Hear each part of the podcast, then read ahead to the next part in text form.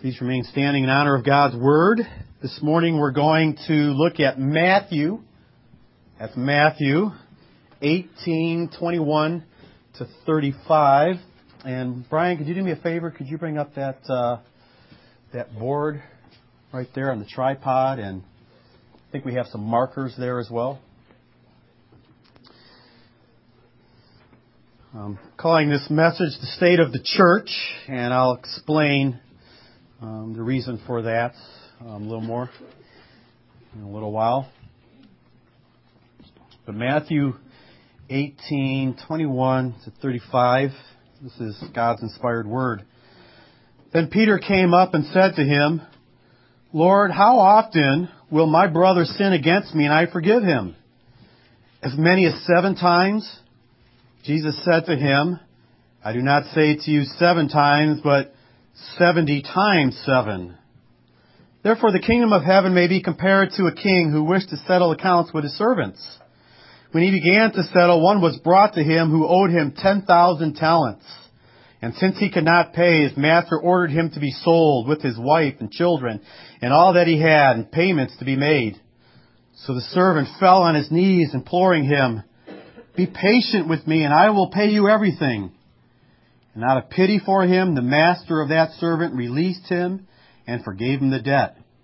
But when that same servant went out, he found one of his fellow servants who owed him a hundred denarii, and seizing him, he began to choke him, saying, Pay what you owe. So his fellow servant fell down and pleaded with him, Have patience with me, and I will pay you. He refused and went and put him in prison until he should pay the debt.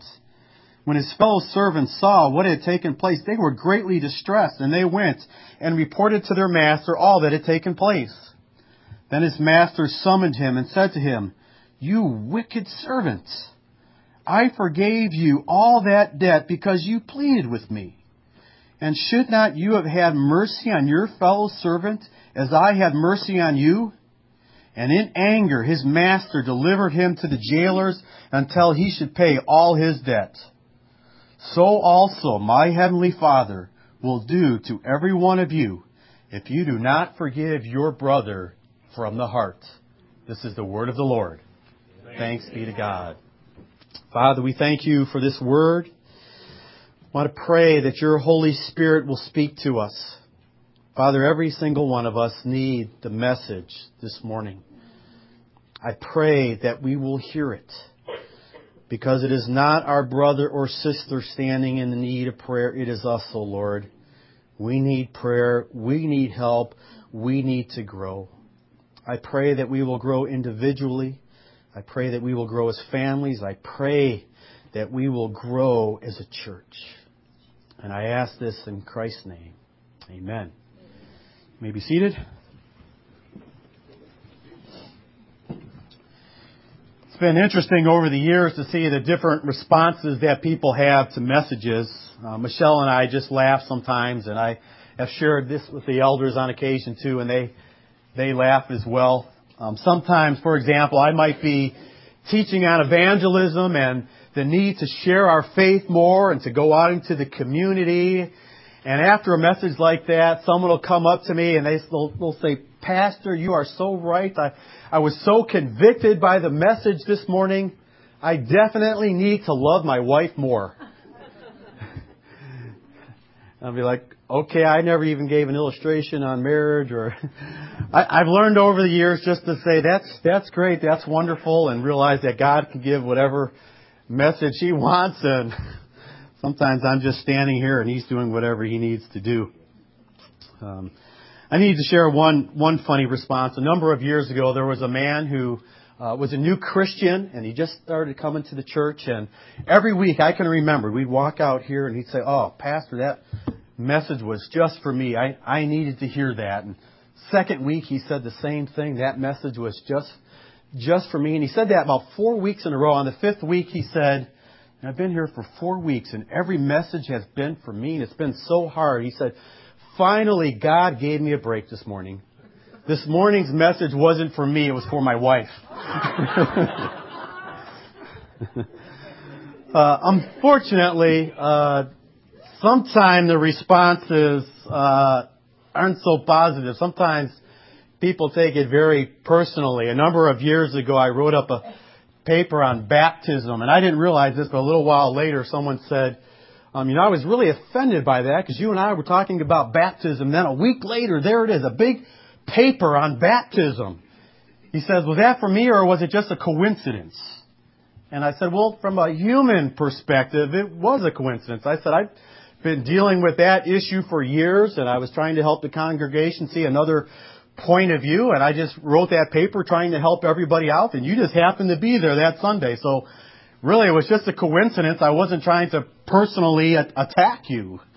Just trying to help people understand um, what we believe about baptism. Uh, one of the dangers of a topical message like this one is that people in the congregation can wonder, now is he taking a break from the Gospel of John to give this message just for me? And the fear is that people will think I'm attacking them and I'm singling them out. And I want you to know if somewhere through this message it comes to your mind, uh, is he giving this message because of me? I just want you to know right up front, I want to put you to ease. And I want you to know right up front, yeah, I'm, I'm giving this message because of you. Because of what you struggle with. And that's because of the universal nature of the problem namely that of extending grace. No one is excluded. I am preaching to myself as well.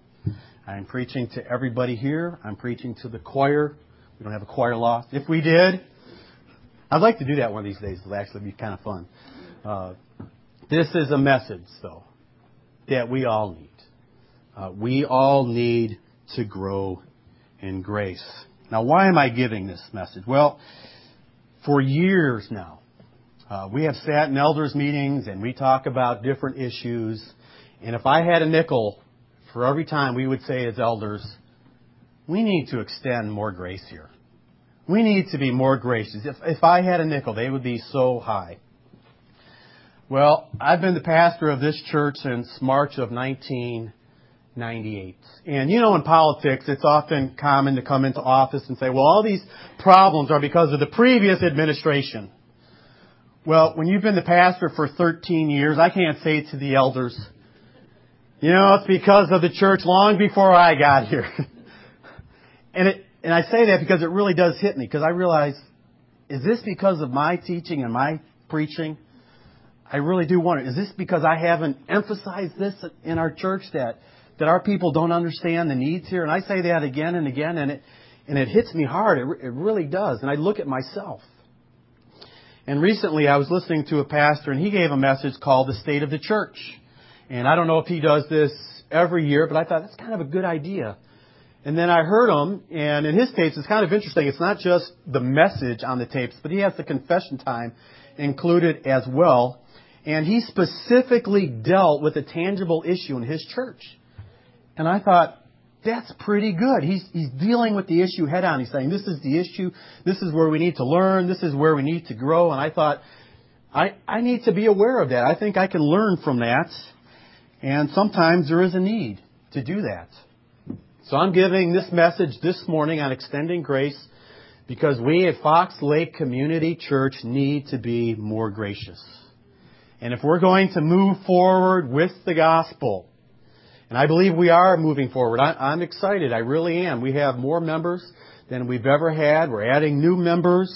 Uh, we've met the budget last couple of years, even though the economy's been tough. But if we're going to continue to move forward as a church with the gospel of Jesus Christ, we as a church must be full of grace and truth. Full of grace and truth. And I love that statement. And if you're aware of where that statement comes, you might think we're still in the Gospel of John because that statement comes from John 1:14. Go ahead and look at that phrase.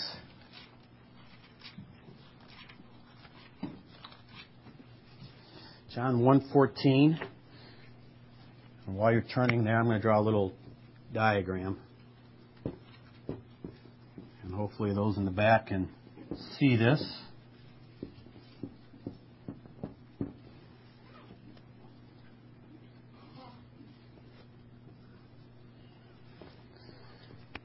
Can't see, we have grace on one side and truth on the other side. This is what we read in, in John's Gospel in 114. keep in mind that this is the prologue, so this is really setting the stage for the entire Gospel. And Word, and we know that that's Jesus Christ, because we're told in verse 1 1 that in the beginning was the Word, and the Word was with God, and the Word was God. And then 14 says, And the Word became flesh and dwelt among us, and we have seen His glory. Jesus manifested His glory on many occasions. We're told He would do a miracle or a sign, and Jesus manifested His glory. People saw it. Glory as of the only Son from the Father, full of grace and truth. So we have the incarnation of Jesus Christ, and in this incarnation we have a manifestation of the Father, which is seen in the Son, and this glory is seen in the life of Jesus Christ as He goes about ministering, and what we see is grace and truth. That's what we see in Jesus Christ. Now, when you write out spectrum like this, grace and truth, I want to ask you a question. Do you think on this spectrum you're more on the grace side or the truth side? And then we could also ask that question about our church. Are we more on the grace side or the truth side? Of course, there are some liberal churches, you know, that just love, love, love and grace, grace, grace and tolerate everybody and every conceivable sin under the sun. But then there are legalistic churches on the other side where we just love truth and Bible study and doctrine and we're all about the truth and we just hammer that with a sledgehammer. Truth, truth, truth. And there's not a lot of extension of grace. And we have to be honest this morning and say that we all fall on one side or the other, generally speaking. Randy Alcorn has a book called the grace and truth paradox. Paradox is an apparent contradiction. It's putting together two things that don't seem to go together like oil and water. And he calls it the grace and truth paradox because those two don't always seem to go together. At least as Christians, I think we can admit that sometimes it's difficult to put those two together. An issue comes up and it's hard to be gracious and truthful at the same time for different reasons. Uh, the subtitle of the book is, Larry, are you ready? Responding with Christ-like balance. And I'm, I'm, sorry, this is kind of an inside joke between the between the elders because Larry he he doesn't like that word off. He says balance makes it sound like we're half over here and half over here. And sometimes we say, Larry, you're getting a little carried away. But he does have a good good point, and, and it's made me think. And it was funny. I thought of Larry, and then I read the subtitle. I, I had to laugh. But I mention it here for this reason, because drawing it like this, you could think, okay, as a person, as a church, we want to be right smack dab in the middle. We want to be balanced. Okay? But we got to be careful because that could mean we want to be half truthful and half gracious. That's not what the text says. So I, I need to really give you another diagram that's more biblical. And I'm not an artist, so excuse this, okay? Uh, this is a thermometer. So it's a good thing you told me. I, I never would have known. okay, and, and once again, we have grace on one side and we have truth on the other side. We don't want to be one half gracious, one half truthful, and then here's, you know, quarter, three quarters, all the way up to the top. What does John 1.14 say? Jesus Christ was what? Full of grace and truth. Look at Jesus Christ, 100% grace, 100% truth. It's like when we call Jesus the God man. He wasn't half God, half man. He was all God. Fullness of deity dwelt in Jesus Christ bodily and he was fully man. 100%, 100%. I know that's hard to do mathematically, but he was full of God, full of man, full of grace, full of truth. And Randy Alcorn made another observation in this book that I thought was very good. He says this is really a summary of the attributes of Jesus Christ. And I thought that's good. If you were here last week, you'll recall that one of the catechism questions was, what is God? And we said God is, and I don't remember all the, the attributes that were listed, but God is spirit, wisdom, all powerful, all present, and we went down the list, and when we were done, I said, and we're just getting started. Grace and truth summarizes who Jesus is. And I think it's a great summary because it sorry to use this word, balances out maybe the positive elements along with the negative elements, if I can speak in those terms, even though God's all positive, of course. Now notice reading on 116, and from his fullness, talking about Jesus, we have all received grace upon grace. Grace, grace, grace. Makes you want to sing. For the law, truth was given through Moses, grace and truth came through Jesus Christ. Interesting. So John mentions it again. Grace and truth came through Jesus Christ. Both of these elements. No one has ever seen God. The only God who is at the Father's side has made him known. And John is saying, and what we see specifically is grace and truth. So as we go through the gospel, John is saying, as you observe the ministry of Jesus Christ, you will see full grace and full truth without compromise all throughout his life. And of course, we want to model that. It's not grace at the expense of truth. It's grace that is absolutely essential, especially when you present hard truth. Now our text this morning to talk about grace is Matthew 18. Before we get to the parable, I want you to see the context that provokes Jesus to give this parable of the kingdom of God. Verse 21. Then Peter came up to him and said, Lord, how often will I forgive my brother who sins against me? Can you feel the frustration? Peter said, I got this brother and he sins against me. How often should I forgive him when he sins against me? And forgive him. And, and Peter says, up to seven times? Now, this is what you need to understand. The consensus among the rabbis was that you could forgive a repeated sin three times. But on the fourth time, you didn't have to forgive it. I'm sorry. One, two, three is okay. In this culture, four strikes. Okay? Four strikes and you're out. Peter, big-hearted, liberal, magnanimous Peter, thinks Jesus is going to be impressed, I think, when he says, Lord, how many times? Seven times? I'll double what the rabbis say and add one. Jesus is not impressed. 22. Jesus said to him, I do not say to you seven times, but seventy times seven. Or your translation might read 77 times. Uh, 77 times is probably more accurate. Uh, but other either way, Jesus' point is not, okay, don't take this literally. Jesus' point is not that there's an upper limit to your forgiveness. Okay? 77. 78, sorry. Okay? Or 491, okay, I'm sorry, that's enough. Okay? This is hyperbole. Okay? Jesus, when he says 77 times or 70 times 7, he's saying, you gotta keep on forgiving. There is no ceiling to your forgiveness. If your brother asks for forgiveness, you have to forgive him again and again and again. Do you want a scary thought? What if God had an upper limit to his sin for us? Sorry, God says, 78 times you've committed this sin? You've crossed the line. God doesn't do that. We're not to do that as well. And by the way, notice that Peter is wrestling with sin that's against him.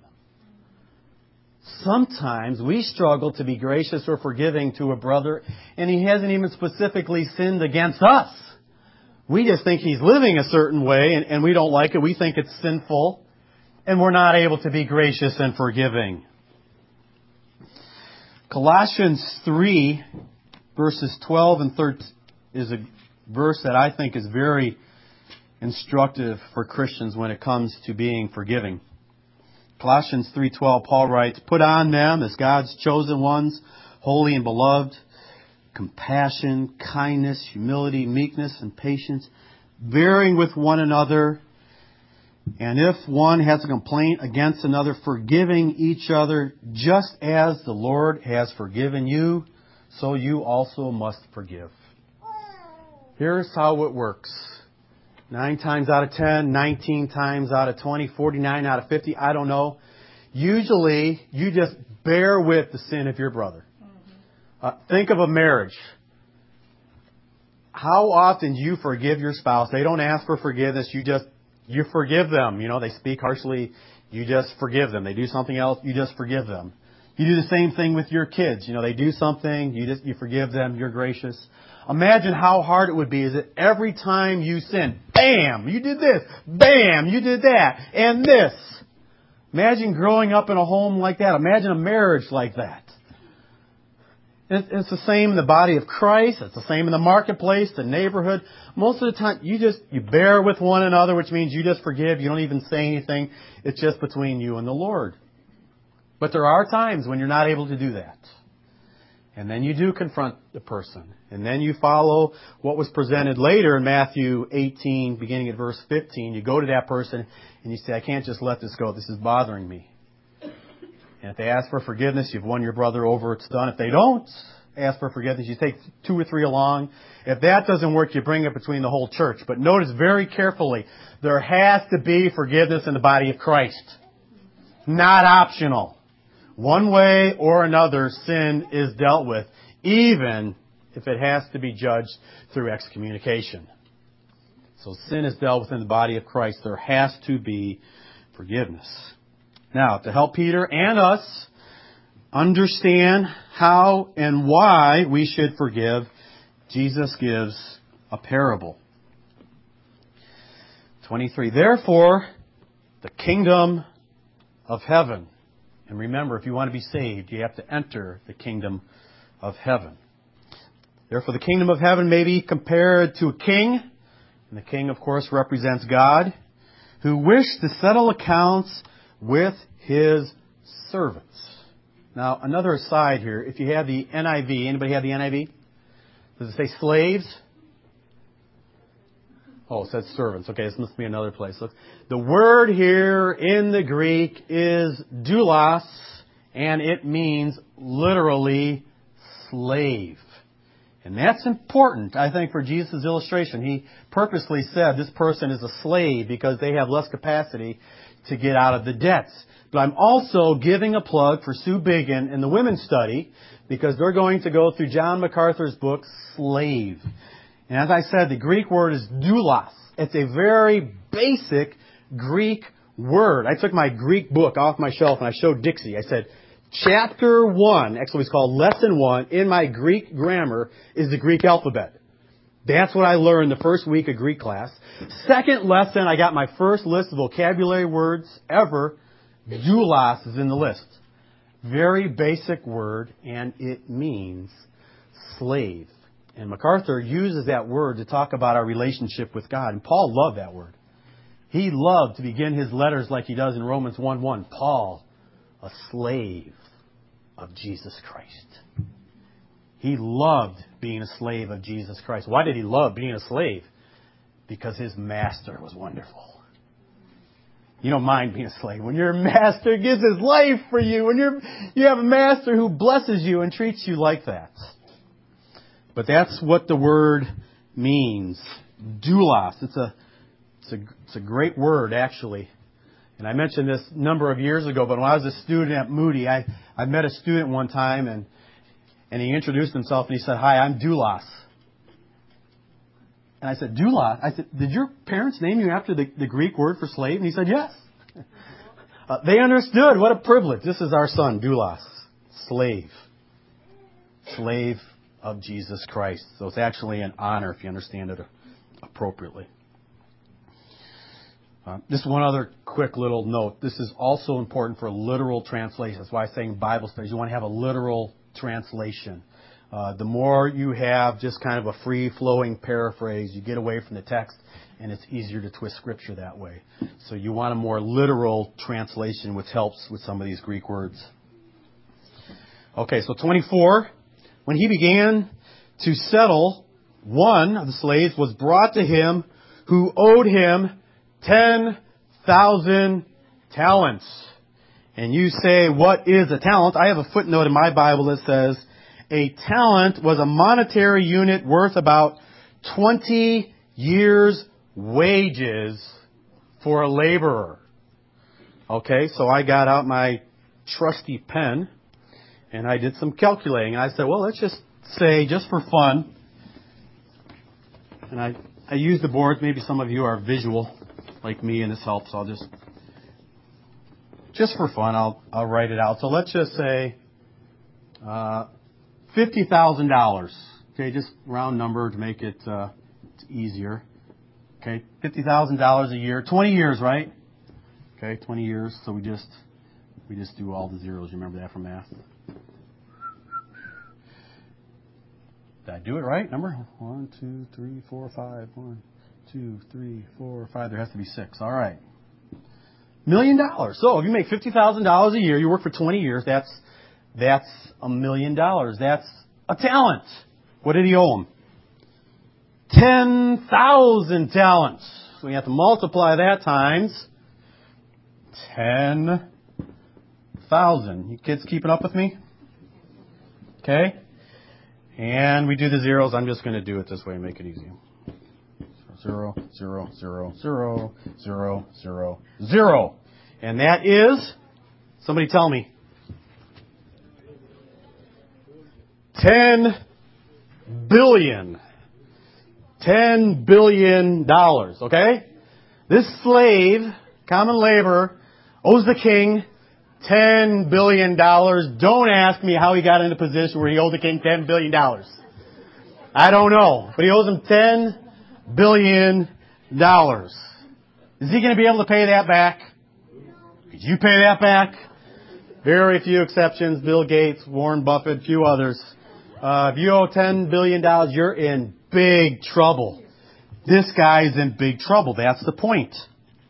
25. And since he could not pay, that's obvious, his master ordered him to be sold. Remember, he's a slave. So now he's going to sell the slave and all that he, and his wife and children and all that he had so payment could be made. Now you need to know this as well. Uh, D.A. Carson mentioned in his commentary that top price for a slave was one talent, but usually a slave could be sold for one tenth of a talent. Even if we granted top dollar for this man, his wife, and his children, is that even close to paying off the debt? No, and that's the point. So by selling off the family, don't think, okay, they're taking care of the debt. They are not taking care of the debt at all. So the servant fell on his knees, imploring him, have patience with me and I will pay you everything. That's a joke. He is not going to be able to pay everything that he owns. Uh, he does not need the king to be patient. He needs the king to be merciful.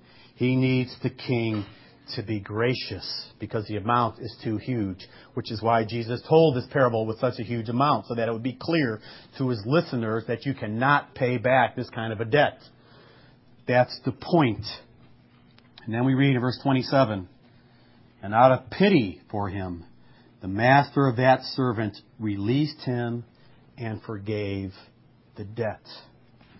That word pity is a great word. It also means compassion. We talked about it before.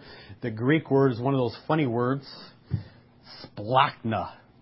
Some of you Ray, remember me referring to that in an earlier message. It means bowels. It talks about being moved from the depth of your being towards another person so that you exercise pity or compassion towards that people, towards another person. I think if we were more compassionate, we would be more gracious, we would be more forgiving. And here's the thing a lot of times we have no idea what a person has been through.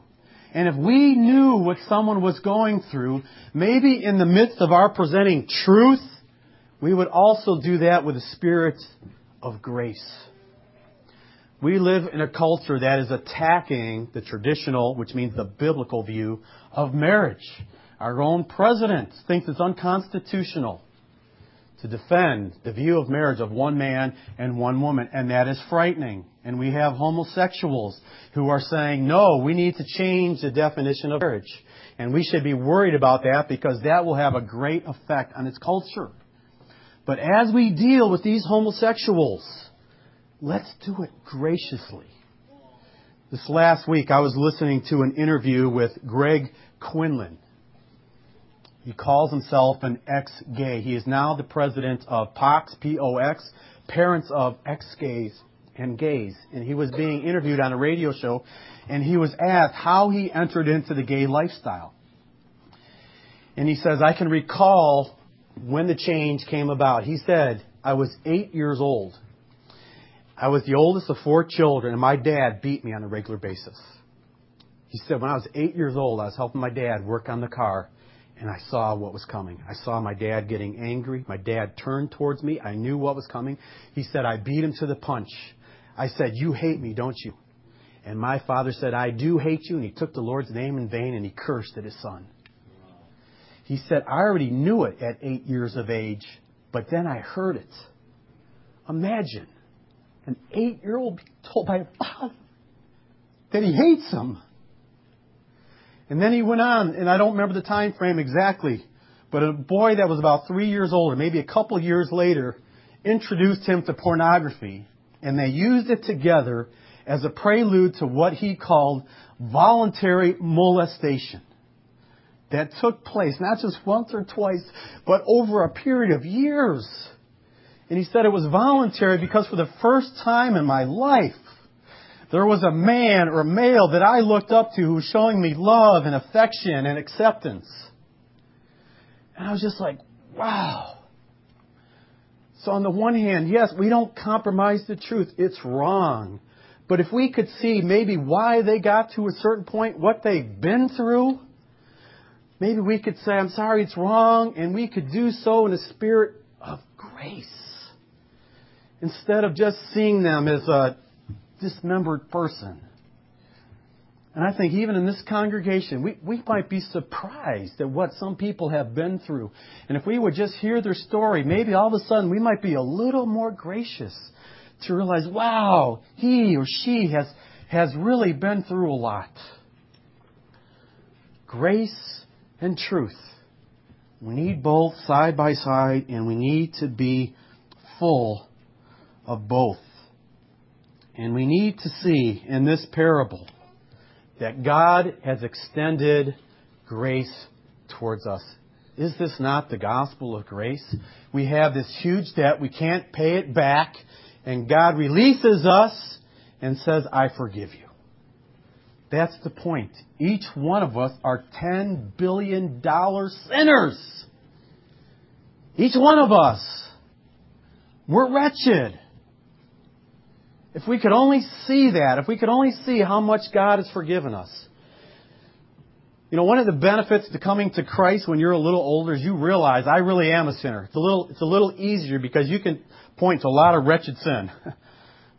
I remember when I was at the Korean church before I came here, we went out for dinner one time and we sat around the table and we all said, where do you think you would be if, if you weren't a Christian? And we, we all talked about where we'd be. In jail, dead, uh, intervening on behalf of homeless puppies. we just we just went right on down the list. Where, where would we be without Jesus Christ? And we knew because we were saved later in life. One of the benefits when we sing Amazing Grace, who saved a wretch like me, I have no problem saying wretch. Ten billion dollar wretch. But God's forgiven me. That, that's each one of us. I don't care if you became a sinner when you were four years old. It was funny. I remember one time at Moody, uh, President Joe Stowell was giving an illustration, and he he talked about when God saved him. He said, "I was neck deep in the muck and mire of sin and my depravity, and God reached down into that pit and He pulled me up." And I remember hearing that message thinking, yeah, but I remember a previous message you gave and you said you became a Christian when you were four. How much muck and mire were you in at four years of age? But he was right. If you understand, even if you're four years old, you grew up in a Christian home, if you can understand sin as you grow over time, it really was that bad. Even if it was just talking back to your mom or dad, it really was that bad. But God rescued you, and that's each one of us. 28, the story turns. But when that same servant went out, and isn't that interesting? The king brought him into his presence. He's going out. He, he's just left the king's presence. His heart is probably still beating because he thought he and his family were all going to be sold as slaves. It's just starting to calm down. There's probably still spread, uh, sweat on his brow because he thought he was going to be sold. As he's going out, he found one of his fellow servants who owed him a hundred denarii. Now in the past I've misrepresented this. In the past I've said ten bucks. Not ten bucks. What's, what's a denarii? I didn't know what a talent was. I don't know what a denarii is. A denarii is a day's wages. A hundred denarii is a hundred days wages. So if we use the same kind of figures, we're talking seventeen, eighteen thousand dollars roughly. That's a fairly significant debt. Why does Jesus use that number? I think for a couple of reasons. In order not to minimize the sin against us. It's not just $10. Sometimes it's significant sin against us. It, it really is significant. But by comparison to what we've been forgiven, it's not very much, right? That's the point of the number here. And what does this slave do? He turns to another slave, seizes him, chokes him. Look at that. Chokes him, grabs him around the neck, saying, Pay me what you owe. His fellow servant fell down and pleaded with him, Have patience with me and I will pay. Does that sound familiar? Mm-hmm. Have patience with me and I will pay. That's, that's what this slave asked for, right? And he was granted not just patience, clemency, grace, forgiveness. But he refused and went out and put him in prison until he should pay the debt. He received grace, but he couldn't extend grace to others. Jesus isn't done with the story. People are watching this. 31. When his fellow servants or slaves saw what had taken place, they were greatly distressed. And they went and reported to the master all that had taken place. They're watching this. They're saying, this is incredible. They're absolutely appalled at what they are seeing. And of course that happens in the church sometimes, doesn't it? Sometimes we are appalled by what we see taking place in the church. Now here's what we need to understand when it comes to grace. Grace works both ways. Okay? There's always two sides to an issue, and there always needs to be grace on both sides. I'll just give you one little issue. I could give you many, but just to kind of illustrate a point. Um, some of you watch TV. Some of you don't watch TV. Caleb asked me in the car yesterday on the way home, why do some people not watch TV? I said, well, some people don't watch TV as Christians because there's a lot of bad stuff on TV and, and they don't want that coming into their homes or their children or they don't want to waste time sitting in front of the TV so they don't, they don't have a television. This is what I, I'm trying to do. I'm trying not to break the ninth commandment and bear false witness against my neighbor. Notice that I did not say because they're a bunch of self-righteous, legalistic, whatever. Notice that I, I didn't do that. I tried to present them fairly. So if I could go to them and say, is that fair? And they say, yeah, that's not the only reason, but yeah, thank you for presenting my side fairly. I want to be gracious. On the other side, if they're asked, they don't have a TV, why do some Christians watch TV? I hope they don't say, because some Christians could care less about the filth that comes through the TV in their house, and they just, they don't care. They have no standards whatsoever. I hope they don't say that. I hope they say, well, because they realize that there are some things that television offers. There's news that can, and maybe there's an appropriate place for uh, relaxing and watching certain programs. See what I'm saying? I'm saying whatever side of the issue you're on, I hope you're presenting the other side in the, the best possible light and not assuming the worst. And I could go on, that's just one issue, and I could go on and on with different issues. And in our church alone, there's probably a hundred thousand issues. Seriously. I could talk about women's clothing. I could talk about the use of alcohol. I could talk about right on down the list. Okay? Right, right on down, in, in a sense, we're one church, but if, if you talked about our different values or standards, we, we might be ten different churches. Here's what's going to happen. We're going to split into ten different churches and go our own way, or we're going to come together. There's only one way that we're going to be able to come together in a church that takes truth seriously, and that's by presenting the truth in the context of grace. And understanding that great aphorism in essentials unity and non essentials diversity and all things charity or love. This doesn't mean that we just accept whatever views other people. It doesn't mean that we challenge one another. I have benefited from being challenged by people who are more conservative than me. They, they bring me over. I've been challenged by people who are more liberal than me, saying, hey, you can enjoy some things maybe you didn't think you could enjoy. I benefited from both. We want both. They, we help one another. We keep one another, sorry, Larry, in balance sometimes. that's healthy.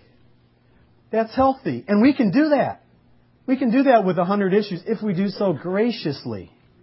Graciously. If we don't do it graciously, we can't do it with a single issue.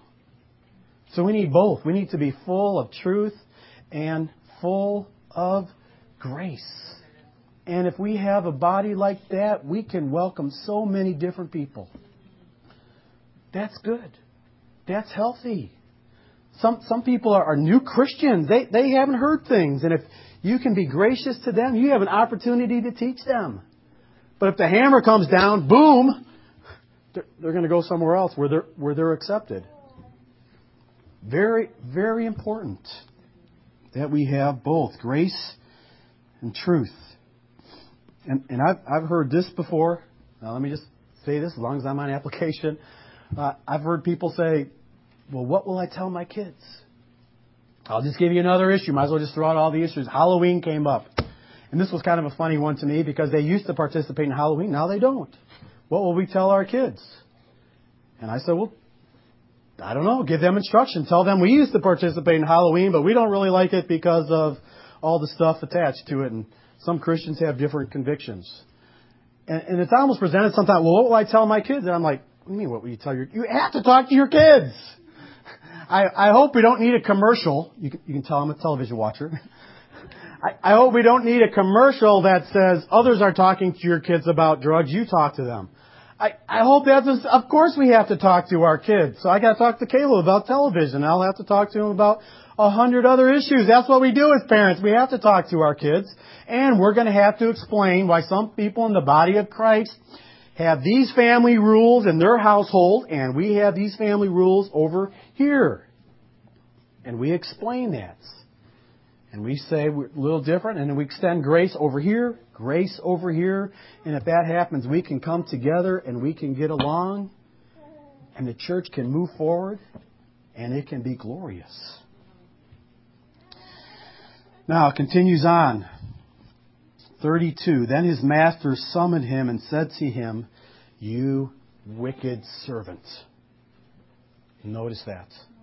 Jesus says, You wicked servant. It's a wicked thing not to extend grace or forgiveness when a person asks it for it. It's a wicked thing. And you might be tempted to ask, How wicked. Let's read on. I forgave you all that debt because you pleaded with me. And should not you have had mercy on your fellow servant as I had mercy on you? And in anger, gracelessness angers God. his master delivered him to the jailers. Sorry, but I got to get a little more literal once again. I have a footnote for jailers in the ESV, and it says Greek torturers. Literally, the king delivers him to the torturers. He delivers him to be tormented. What does this mean? That means that he's cast out of the kingdom and he's going to be tortured. How long is he going to be tortured? Until he should pay all that debt, which he can never do, which means he will be tormented day and night forever and ever. This is hell. Did you get that? This is hell. This is how serious this issue is. And to help us to be gracious, I want you to see two things very clearly. Number one, we are great sinners and God has forgiven us. If we can see that, then we can see that by comparison, my brother really does just have a speck in his eye. He really does just have a minor debt compared to my debts. And we can deal with him accordingly. If we could just see that, we could be more gracious. And if we can see how seriousness how serious grace and forgiveness is to God, I think we would also tremble when we realize, and again, this includes every single one of us in this room, we all struggle with this. None of us in this room is full of grace. And we would see when we're not being full of grace, God is not pleased. God is not pleased. This is so important. And that's where he concludes so also my heavenly Father will do to every one of you if you do not forgive your brother. And this phrase is important from the heart. That, that means more than just I forgive you, but not really forgiving them. And this is hard. This is talking about genuine forgiveness. And you say, how do you do that? Well, sometimes you do it with great help from God. Sometimes you do it by crying out to God. God, I'm having a hard time forgiving this person. It's really hard to forgive a father that beat you when you were little. It's really hard to forgive the person who molested you. It's really hard to forgive that ex-spouse who did such and such. That's why we need God. That's why we need the Holy Spirit. So that our lives can be transformed. But that's what we have to do. I don't know if you realized it, but you prayed something very dangerous this morning. We prayed the Lord's Prayer. And in that prayer, this is what you said, and I said it. Forgive us our debts as we forgive our debtors. God, forgive me just as I forgive my brothers and sisters in Christ. Or one pastor turned it around to help us to see what we're really saying. Lord, be bitter and resentful towards me like I'm bitter and resentful towards my brother and sister. Ouch. Right? Voddie Baucham? You can't say amen, you better say ouch. Forgive me, Lord, my debts, my sins, just as I, in the exact same way that I forgive or don't forgive my brothers and sisters. And to make sure that we don't miss the point, after Jesus gave the Lord's Prayer, he then gave a brief commentary. For if you forgive others their trespasses, your heavenly Father will also forgive you. But if you do not forgive others their trespasses, neither will your Father forgive your trespasses. Serious business. Something to keep in mind when we say the Lord's Prayer here at the church. This is a big issue. This is an important issue to God. That we be people of grace and truth. And again, to say that we're a people or a church full of grace and full of truth is to say that we're a church like Jesus Christ. It's to say that we're a church that manifests the glory of God in our midst, just like Jesus manifested the glory of his Father in his ministry. Let's close in prayer. Father, we thank you for the grace and the truth that is in this congregation. But Father, may we continue to grow. May we continue to flourish. May we as a body really be full of grace and truth. at the same time, even as we struggle to bring these two together. Father, help us. We need your Spirit. We will not live this kind of life apart from your Spirit. So forgive us for our failings and help us as we seek to move forward. In Jesus' name, amen.